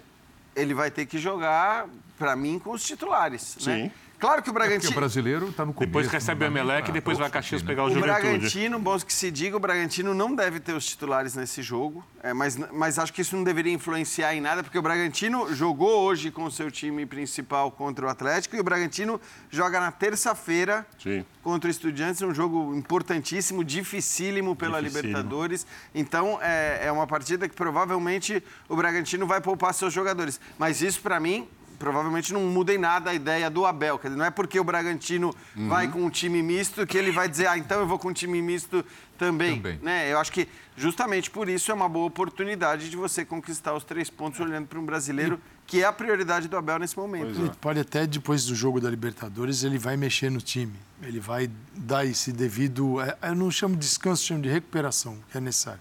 Só que para sábado, quem jogou aqui 90, 85, 80, Não tem recuperação. tem 80% de sua capacidade para jogar. Isso aí o Abel sabe, todo mundo sabe. Então não adianta. Ah, mas o cara é jovem, outro é velho e tal. Não vai com tanque cheio. Mas vai ter que colocar não esse time pela necessidade de pontos. Aí, aí depois veio o Emelec, não é isso? Isso. Ah, puxa, mas eu já estou classificado. Pô, mas pensando bem, saldo de gols, chegar a 18 pontos, sei o 18 quê. pontos. Vou repetir essa turma. Eu não sei quando vai chegar esse prazo de recuperação aí. Acho que o Emelec, Eu acho que o Emelec ele vai Emelec. Depois, depois, tá é, Ca- fazendo depois é na Juventude de Caxias e depois Tátira, né? O Everton e Danilo vão descansar porque eles vão para a seleção e não são titulares. Aí esses vão descansar é é viajando a até a 26, 20, 20 Mais e pro- pro pouco final do agora. mês. É, final do mês. é. Final do mês. Mas é só, é só isso que vão- esses dois vão, porque É. O Ever... espero que o Danilo jogue lá na seleção, chegue testado, o Everton é mais difícil, mas ainda assim não descansa tanto que vão viajar até Coreia e Japão também. É verdade. É uma O torcedor puxada. do Palmeiras está tá feliz com a convocação do Danilo ou não? Bom, essa é uma boa pergunta, porque ele fica infeliz quando convo- não convoca É. e fica chateado quando vai. Isso acontece com todos os torcedores, né? né? Então é aquela relação. Mas ele pode de- ter os dois sentimentos, por mais que seja contraditório. Não, mas a relação de estar isso. insatisfeito sempre, isso, isso é normal. Essa Isso é nossa normal. relação miserável, miserável com as coisas. E para todos os torcedores. Não tem que convocou, convocar, tem que Tite, não. Não hoje- convocou o Veiga. Hoje a conversa era essa. Não, Cadê a o conversa Veiga? não. Teve se levar o Veiga, um tomar um... bom da torcida até, que acho que, não sei se era meio ofensivo, agora eu não me lembro exatamente, mas é o Tite presta atenção, não sei É, o quê, Veiga... Racionalmente, Aí- o torcedor. Veiga, os caras estavam pedindo a convocação do Ra- Veiga. racionalmente, razão, razão, só razão. Esquece a emoção. O torcedor tem que estar muito irritado com a convocação.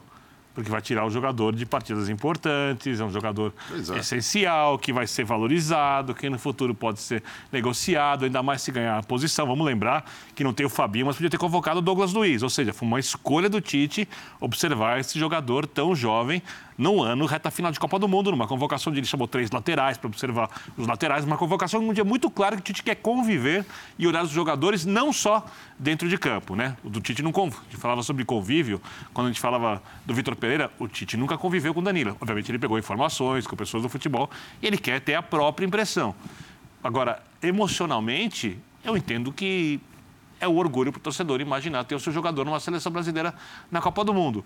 Entre a razão e a emoção, nessa hora, cada um escolhe a sua, pode mas ter eu acho ambas. você cita- Eu acho que a razão Na é, a- Copa- é a melhor Copa é delas. coisa, Copa né, é uma coisa. Na É Copa isso. o cara fala, não, pô, claro. mas não dá- mas não vai é chamar na Copa sem agora. Aí não, Não, leva é- agora. Agora vai lá tirar. Já tirou o é Arana, tirasse o Hulk. Guilherme Arana e Hulk do Atlético. Eu, no lugar do torcedor, eu, no lugar do torcedor, não gostaria. Os caras iam xingar, Mas é pouco provável, eu acho que a questão é essa. É pouco provável que o Danilo esteja na Copa do Mundo. Vamos falar a verdade. Ele pode. Até porque o Tite já deixou claro que parte do trabalho dele é olhando para o novo ciclo, embora ele não seja o técnico nesse novo ciclo. Ele já disse que sai depois da Copa do Mundo.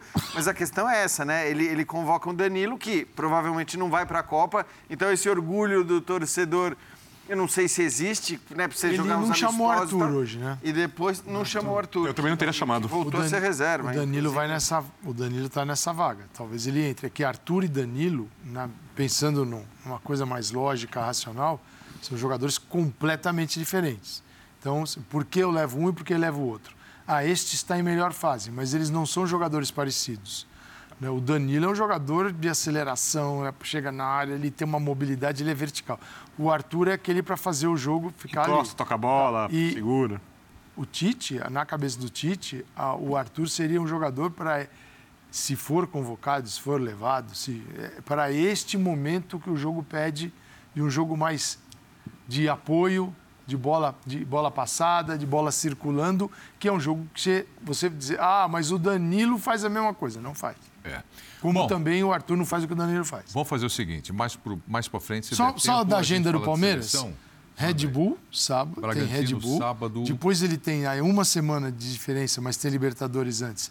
Juventude fora, Santos fora e recebe o Atlético Mineiro e depois o Botafogo. Não tá fácil aí. Pedreira. Tá. Bom, vamos lá. E como é que está o Atlético, hein, o Galo? Como é que vem o Atlético nessa temporada, depois do Campeonato Estadual, Libertadores da América, Brasileirão, Copa do Brasil? Então vamos lá com o Turco, técnico do Galo, falando aqui no Linha de Passe. No, no va a suceder. No va a suceder. Y después es según como, como usted quiere hacer la conta. Si usted sabe de matemática, sabe de matemática. Si usted quiere hacer 6 juegos, hace 6 juegos. Si quiere hacer 25, hace 25. Quiere hacer lo que a usted le conviene. Es lo mismo, ¿entiendes? Si vos quieres hacer 25 juegos, ¿cuánto, ¿cuántas derrotas tenemos en 25 juegos? ¿Sabe? Todos. Entonces, según la cuenta que haga, si quiere hacer 6, hace 6. Si quiere hacer 25, hace 25. Entonces, nosotros hacemos 25, 25 juegos, tenemos dos derrotas y sabemos que tenemos que mejorar. Somos conscientes que tenemos que mejorar, eh, porque todos los equipos tienen, un desnivel. Van, van sí, tienen un desnivel. Lo importante es cuando llega al desnivel poder subir. Y hoy el equipo dio muestra que va a subir. Y vuelvo a repetir, estamos muy unidos, estamos muy juntos. Y yo tengo mucha experiencia en esto y, y no, no, estoy, no estoy preocupado, estoy muy comprometido con, con el equipo, con Atlético, estoy muy comprometido. Eh, y estoy, estoy muy tranquilo. Mauro Naves, tranquilo, É, tranquilo, toda a equipe tem mute, sua instabilidade e ele acredita que vai ter um momento em que o time vai subir. vai- Certamente ali a pergunta foi sobre ele se sentia ou não pressionado com esses resultados. E ele respondeu que está tranquilo porque tem 25 jogos, só perdeu dois. Mas não é bem assim. O torcedor olha pelo número de empates, ele veio de quatro, aí ele perde para o América, agora empata de novo. Ele estava invicto nas duas competições, até perder para o América. O torcedor fica de olho. E ele tem que saber que na matemática também, se ele fizer 38 empates no Campeonato Brasileiro, não resolve nada, né? Então. De 30 empates é rebaixamento. É, né? Essa na rebaixamento. realidade. Resolve, ah, mas 38 e vai. você sai invicto. 33,3% dos pontos. Você sai É invicto, verdade. Você sai invicto, né? O cara pode responder para ele. Importante "Pois é, saber vender esse É, rebaixamento. quantos invicto. empates você já fez? Quatro, cinco? É, peraí, mas peraí, se empatar 38, você vai perder o, o cargo e tal. Mas enfim, é, ali tem um problema e, e a gente já comentou aqui antes, é, o Atlético cria chances, mas também erra muito finalização. Aconteceu isso dos empates. E ele até brincou aqui que, puxa, mas não dá para eu ficar treinando. Porque não dá, ninguém consegue treinar, nem finalização. Ninguém cobra falta, ainda mais. Eu acho que os times eu, eu imagino que nos treinos não tem mais aquele negócio de cobrar falta, porque os, os caras estão tão cansados que o jogador, mesmo que seja o craque do time lá, não vai chutar 100 vezes após o Evita, treino, porque evita. eles vão evitar, porque não tem, não tem como recuperar. Aí a gente vê pô, a dificuldade de sair um gol de falta. Enfim, é, torcedor, tem que entender que empatar com o Bragantino lá é um bom resultado, como o Corinthians comemorou mesmo jogando mal. Sabe, o Bragantino está né? nessa disputa, gente. O Bragantino está nessa disputa. Ah, vai usar o time agora mais ou menos contra o Palmeiras, porque precisa, como diz o Jean, se preocupar mais com o jogo seguinte, mas é um adversário difícil de ser batido. Ah, o torcedor Mauro. quer ganhar, o torcedor só quer ganhar. É, eu vou falar uma coisa que não vale para outros Ah, jogos. Só um detalhe, hoje não tinha o Hulk suspenso, que também disso. faz um diferencial aí nesse Hoje, time. com o né? Hulk no lugar do Sacha, não dá para garantir. Eu apostaria numa vitória pelo que o Atlético construiu. Uhum. Eu acho que ele já se aproximou mais hoje do time que eu acho necessário ser colocado em campo, com o Keno para dar profundidade do lado esquerdo, fez uma jogadaça. Ainda não está plenamente em forma, mas jogou bem. O Zarate do lado direito, onde ele está acostumado. O Nacho por dentro. Os dois volantes, o Alan e o Jair, constroem. Dois zagueiros rápidos, o Júnior Alonso e o Natan. Né? É, é, lateral direito eu não acho o Google o principal jogador, mas tudo bem, é hora possível. Arana jogando na esquerda e o Sacha avançado. Eu não estou dizendo que o Atlético não ganhou por causa do Sacha. Eu estou dizendo que com o Hulk o Atlético provavelmente teria feito mais gols. Ele criou o suficiente para fazer mais gols, ele teve chances claras, ele teve mais volume de jogo que o Bragantino, ele foi melhor que o Bragantino, que também levou perigo. Eu não acho que o jogo de hoje é um jogo do Atlético para você olhar para o treinador e criticá-lo. Eu acho que hoje foi um jogo melhor do que a gente tem assistido é às vezes do Atlético, né? É que entrou no pacote, né, Birner? É. Aí entra no pacote dos empates, no pacote da derrota para o América porque eu estou plenamente de acordo. Se você for ver o que foi o jogo, não os 45 minutos iniciais, os 45 minutos iniciais foram bons, muito bons, um bom jogo de futebol, porque você tinha os dois times criando, os dois times produzindo, é, podia ser 1x0 para um lado, podia ser 1x0 para o outro, mas no segundo tempo o Atlético foi Mandou bem superior jogo, né? ao Bragantino, então se era para ter um vencedor, não tem dúvida alguma que tinha que ter sido o Atlético, e aí é o que o Mauro falou. É, cara, se, se a gente está saindo de um jogo contra o Bragantino em Bragança e você fala que é, o Atlético produziu muito mais e poderia ter vencido, desse jogo especificamente, ainda mais sem o seu principal jogador disparado, né? Isso é louco porque. O cara que mais resolve jogo. O, é, né? o Atlético tem tanto jogador bom que você dizer que tem um que é disparado o melhor do time. É porque ele é muito bom. É porque ele é muito bom, é porque ele está rendendo muito. Então, acho que nesse contexto todo, pelo que criou, pelo adversário e pela ausência que tinha, hoje realmente há pouco a se, a se contestar, a Sim. se criticar. Em outros Sobre jogos o técnico, tem mais. A gente pode criticar finalizações e tal. Claro. Porque é. parece. Porque falando que a entrevista estava direcionada para o treinador. Hoje eu acho que. Assim. Na prática, na realidade, é tudo na conta dele. Ah. Porque ele é, ele é visto como o cara que não conseguiu dar prosseguimento ao trabalho do Cuca. Ponto final. Ponto. O torcedor olha assim. É. Aí o Cuca estaria como com o Atlético nesse momento? Não sabemos. Nem o Cuca. É engraçado, poderia estar tá né, melhor, poderia estar igual. Porque a gente está num país em que nem de longe, mas nem de longe a gente tem a grande escola de técnicos do mundo. A gente não está provavelmente nem nas 15 maiores escolas de treinadores do futebol mundial. Mas aqui, tudo é o técnico. Quer dizer, os méritos às vezes são todos do técnico, os deméritos são todos do treinador.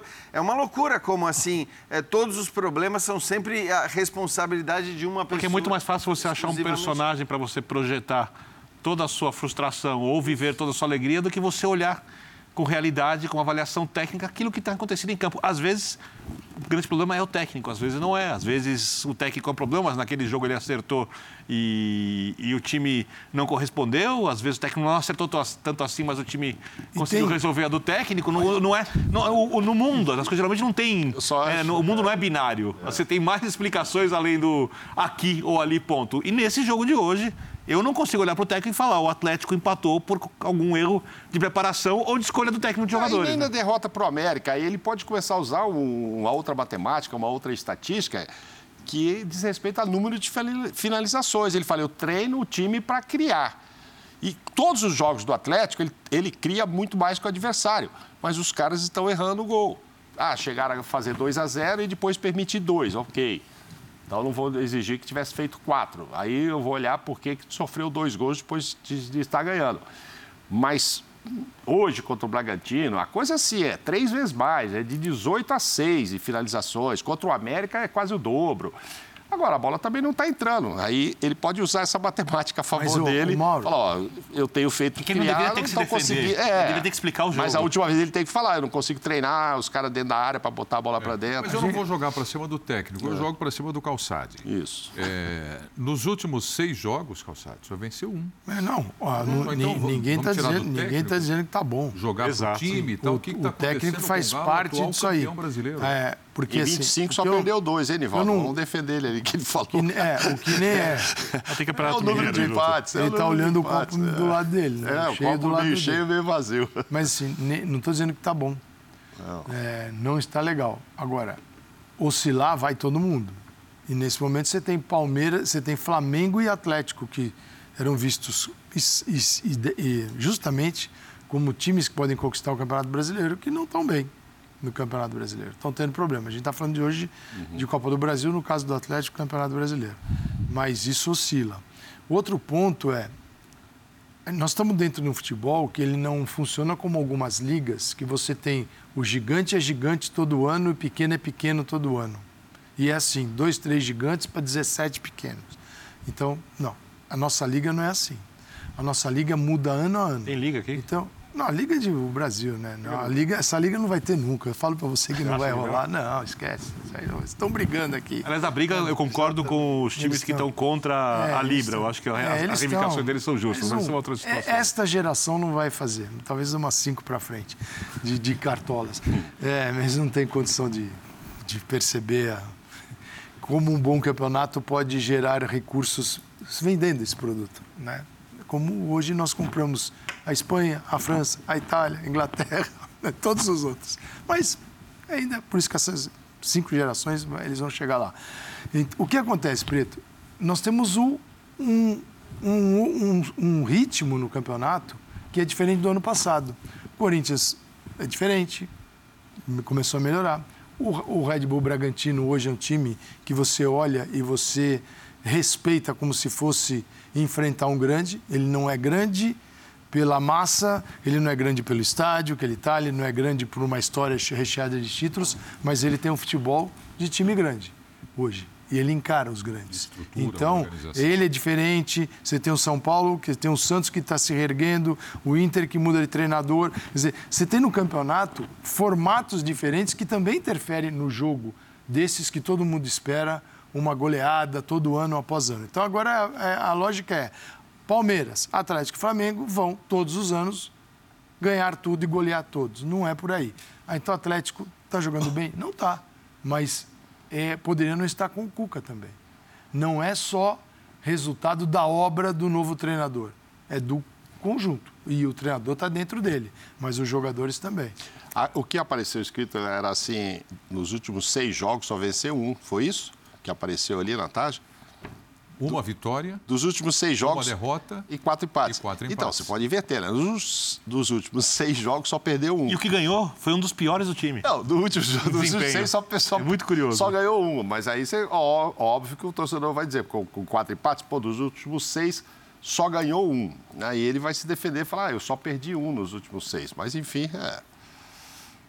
eu acho que não tem motivos para o torcedor estar preocupado, mas ele pode não estar contente, mas não, não preocupado. Vamos lá para o tricolor das Laranjeiras. O Fluminense também entrando em campo venceu o Vila Nova. Como eu disse aqui, né, no início do programa, não teve grandes goleadas. Mas aí o Fluminense fazendo 2 a 0 no Vila Nova. A vitória do tricolor com os gols de Cano e Luiz Henrique. Olha aí a bola para dentro da área. Aí são os melhores momentos, né? São os grandes lances do jogo. Mas enfim, a vitória por 2 a 0. Fernando Diniz. Jean no comando da equipe.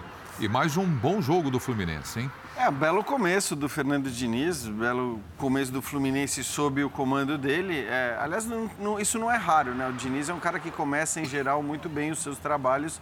E, já falamos muito dele no linha, inclusive, de segunda. Eu torço para que ele tenha, de fato, sucesso. Sempre lembrando, o Fluminense pegou um adversário de Série B, portanto, um adversário bem mais complicado do que os adversários que enfrentaram o Flamengo, o, o O Palmeiras. adversário tem uma vitória, quatro empates e uma derrota na Série B, ou seja, perdeu um jogo de seis. Exato. Então, assim, o adversário. num- aí é num outro nível em relação aos adversários que a gente estava falando hoje, dos, dos grandes times aqui que. Então, é. eu Até estava olhando as estatísticas, sinceramente, sim, a gente não consegue assistir eh, cinco jogos de futebol com a mesma atenção.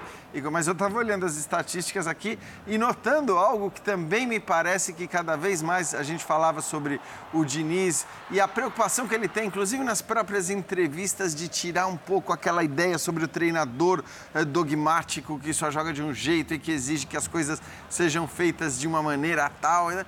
O Fluminense teve 52% de posse de bola, 53%. Você viu as finalizações, não? E as finalizações muito mais do Vila Nova do que Aqui, do, do Fluminense. Mas isso 21 finalizações do Vila Nova contra 8 do Fluminense. É. Mas em gol, 3 a 2 E grandes chances, 3 do Fluminense e uma do Vila Nova. E, e outra, né? Quer dizer, é bom dizer que o Fluminense já tinha uma vantagem, quer dizer, é normal também, aí por tudo aquilo que a gente falou em relação né, a- a- ao calendário, ao que esses times se desgastam e tem que jogar o tempo todo, é normal que quando você tem também uma vantagem maior, você possa eventualmente conceder um pouco mais para o adversário, você não mantenha o mesmo ritmo. Mas me chama a atenção mais a posse do que as finalizações, apesar de muito mais finalização para o Vila Nova, justamente porque parece que em alguns aspectos ele né, ele ele está sendo menos eh, eh, radical, menos inte- ele ele ele, mais mais ele quer talvez até desfazer essa imagem que realmente na minha concepção talvez o prejudique. Quer dizer, o prejudique pelas críticas, às vezes injustas ou exageradas, que ele sofre por ser um técnico que tem ideias muito fortes, claras sobre o que ele quer nos seus times. E que a gente vê em geral nos seus times. Eu acho que é uma mudança bem. é, uma mudança enorme de ideia de jogo do que o Fluminense começa, no tempo, começa a temporada para o que o Fluminense vai fazer com o Diniz. É um outro jeito de ver o futebol, do jeito que o Abel Braga vê, o jeito que o Diniz enxerga o futebol. A própria formação de hoje mostra isso, né? A gente vê o time jogando ali com Wellington, ganhando mais espaço né, no time ali, como jogador de contenção, o Luiz Henrique jogando mais como uma dupla próximo do, do Cano do que especificamente como um jogador de lado de campo, formando ali para recomposição, ou seja, já vê o Luiz Henrique provavelmente pressionando muito saída de bola e sem a bola um pouco mais à frente de um quarteto e ali recebe a bola mais próximo da área, em condições de construir um, um pouquinho mais, uma ideia de um time muito mais ofensivo. Estou curioso para ver como vai ser quando o Felipe Melo tiver à disposição, porque com o Abel o Felipe era um E a volta terceiro- do Ganso, né? e a volta do Ganso. Mas o Ganso dá para entender. O Felipe com o Abel, ele era numa linha de três o jogador do centro, ou de um 4-1-4-1, o volante que ia na frente dessa dupla de zaga, zagueiros e laterais. O Felipe Melo fazia o 1 entre o- essa primeira linha de quatro e a linha de quatro que fica à frente dele. Nesse jeito de jogar, ou ele coloca o Felipe no lugar do Wellington, que é um vai perder talvez um pouquinho de capacidade de cobertura, apesar do Felipe se posicionar muito bem, porque não tem mais a mesma capacidade de movimentação. Eu acho que ele queria colocar é o Ganso com o Natan e aí o Ganso machucou. E, e assim que o Ganso voltar, Mas você acha que Porque- vai deixar o Felipe no banco? Acho que pode co- colocar. Não, Puxar para zagueiro? Eu não sei, porque o Felipe dá, vai dar bastante qualidade de saída de bola. Mas ele, quer, ele queria testar esse toque de bola no meio-campo com o Natan, que também não vinha sendo muito aproveitado, ele pôs no time, com o Ganso. Aí o Ganso foi e logo se machucou. E como ele gosta de tocar bola, e que pesa ele ter dito que agora ele está mais para resultadista do que outra coisa, que ele aprendeu um pouco e tal, que não adianta só. Não exagera, ele não falou assim, Não Mauro. falou, né? Não, o que ele quis dizer assim, não, eu- estou chegando à conclusão que não adianta eu jogar bonito e perder, eu preciso ganhar. Mas ele nunca e tal. pensou nisso, ele sempre pensou É, em ganhar os jogos. é, a beleza óbvio, sempre foi em claro, segundo é. plano. Todo técnico vai se ganhar Mas jogos. esse é o ideal, né? ideia. Esse é o ideal, jogar legal e ganhar. Mas com ele acontecia, e eu gosto do jeito que ele joga, mas nem sempre ganhou, né? Então aí eu ficava vendo jogar legal e não ganhar, e ele disse que parece que vai mudar um pouco isso. Mas acho que essa mudança que ele quer fazer no meio, ele não, não sei quando o Ganso volta, enfim. E aí vamos ver como é que ele se resolve com o, Diniz, com o Melo lá atrás. Provavelmente vira zagueiro lá atrás. Mas ele está com uma fase boa, o Cano, goleador, e o Luiz Henrique voltando a jogar bem. Isso aí também ajudou o, o Diniz estar invicto até era agora. jogador do Betis. Pois é é, verdade. Pois é. Daqui a pouquinho. É.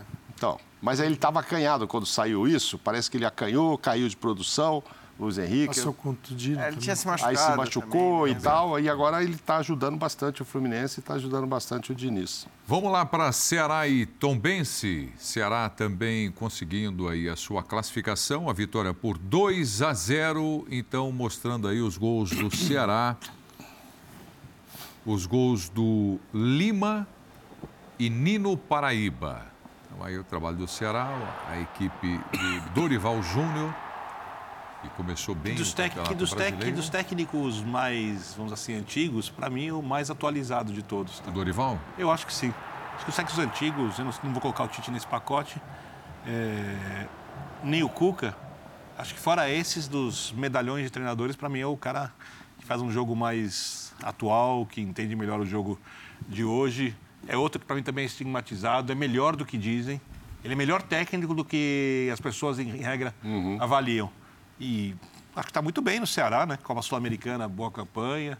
O brasileiro ainda não dá para fazer uma avaliação. Então, caminhando na Copa do Brasil, dentro do possível, para o tempo que ele está na equipe, acho que tem feito uma coisa legal na equipe do Ceará. É, o Ceará no, no Campeonato Brasileiro que você estou precisa melhorar hoje, está na 17 posição, é zona de rebaixamento do Brasileirão. Nós vamos para o intervalo, voltaremos já já, é o Linha de Passe aqui na ESPN. Até já. Tem um clássico com foco. É isso aí, linha de passe aqui na ESPN. Uma ótima quinta-feira para todos nós. Um abraço, Mauro. Um abraço enorme a todos, um abração fã de esportes. Valeu, Calçade. Até a próxima. Jean. Valeu, valeu. Abração. À vontade. Um abraço para vocês todos. Logo mais estão, estão à tarde também hoje, quinta-feira. Hoje está escalado. Você também, professor Calçado? Bota nem Arsenal. Ah, tá. Todos nós. Então, daqui a pouquinho a gente se encontra de novo, se Deus quiser. Saúde e paz a todos. Estaremos todos juntos. Obrigado pela companhia. Valeu, pessoal. Valeu. Até a próxima. Tchau. Valeu. Abraços.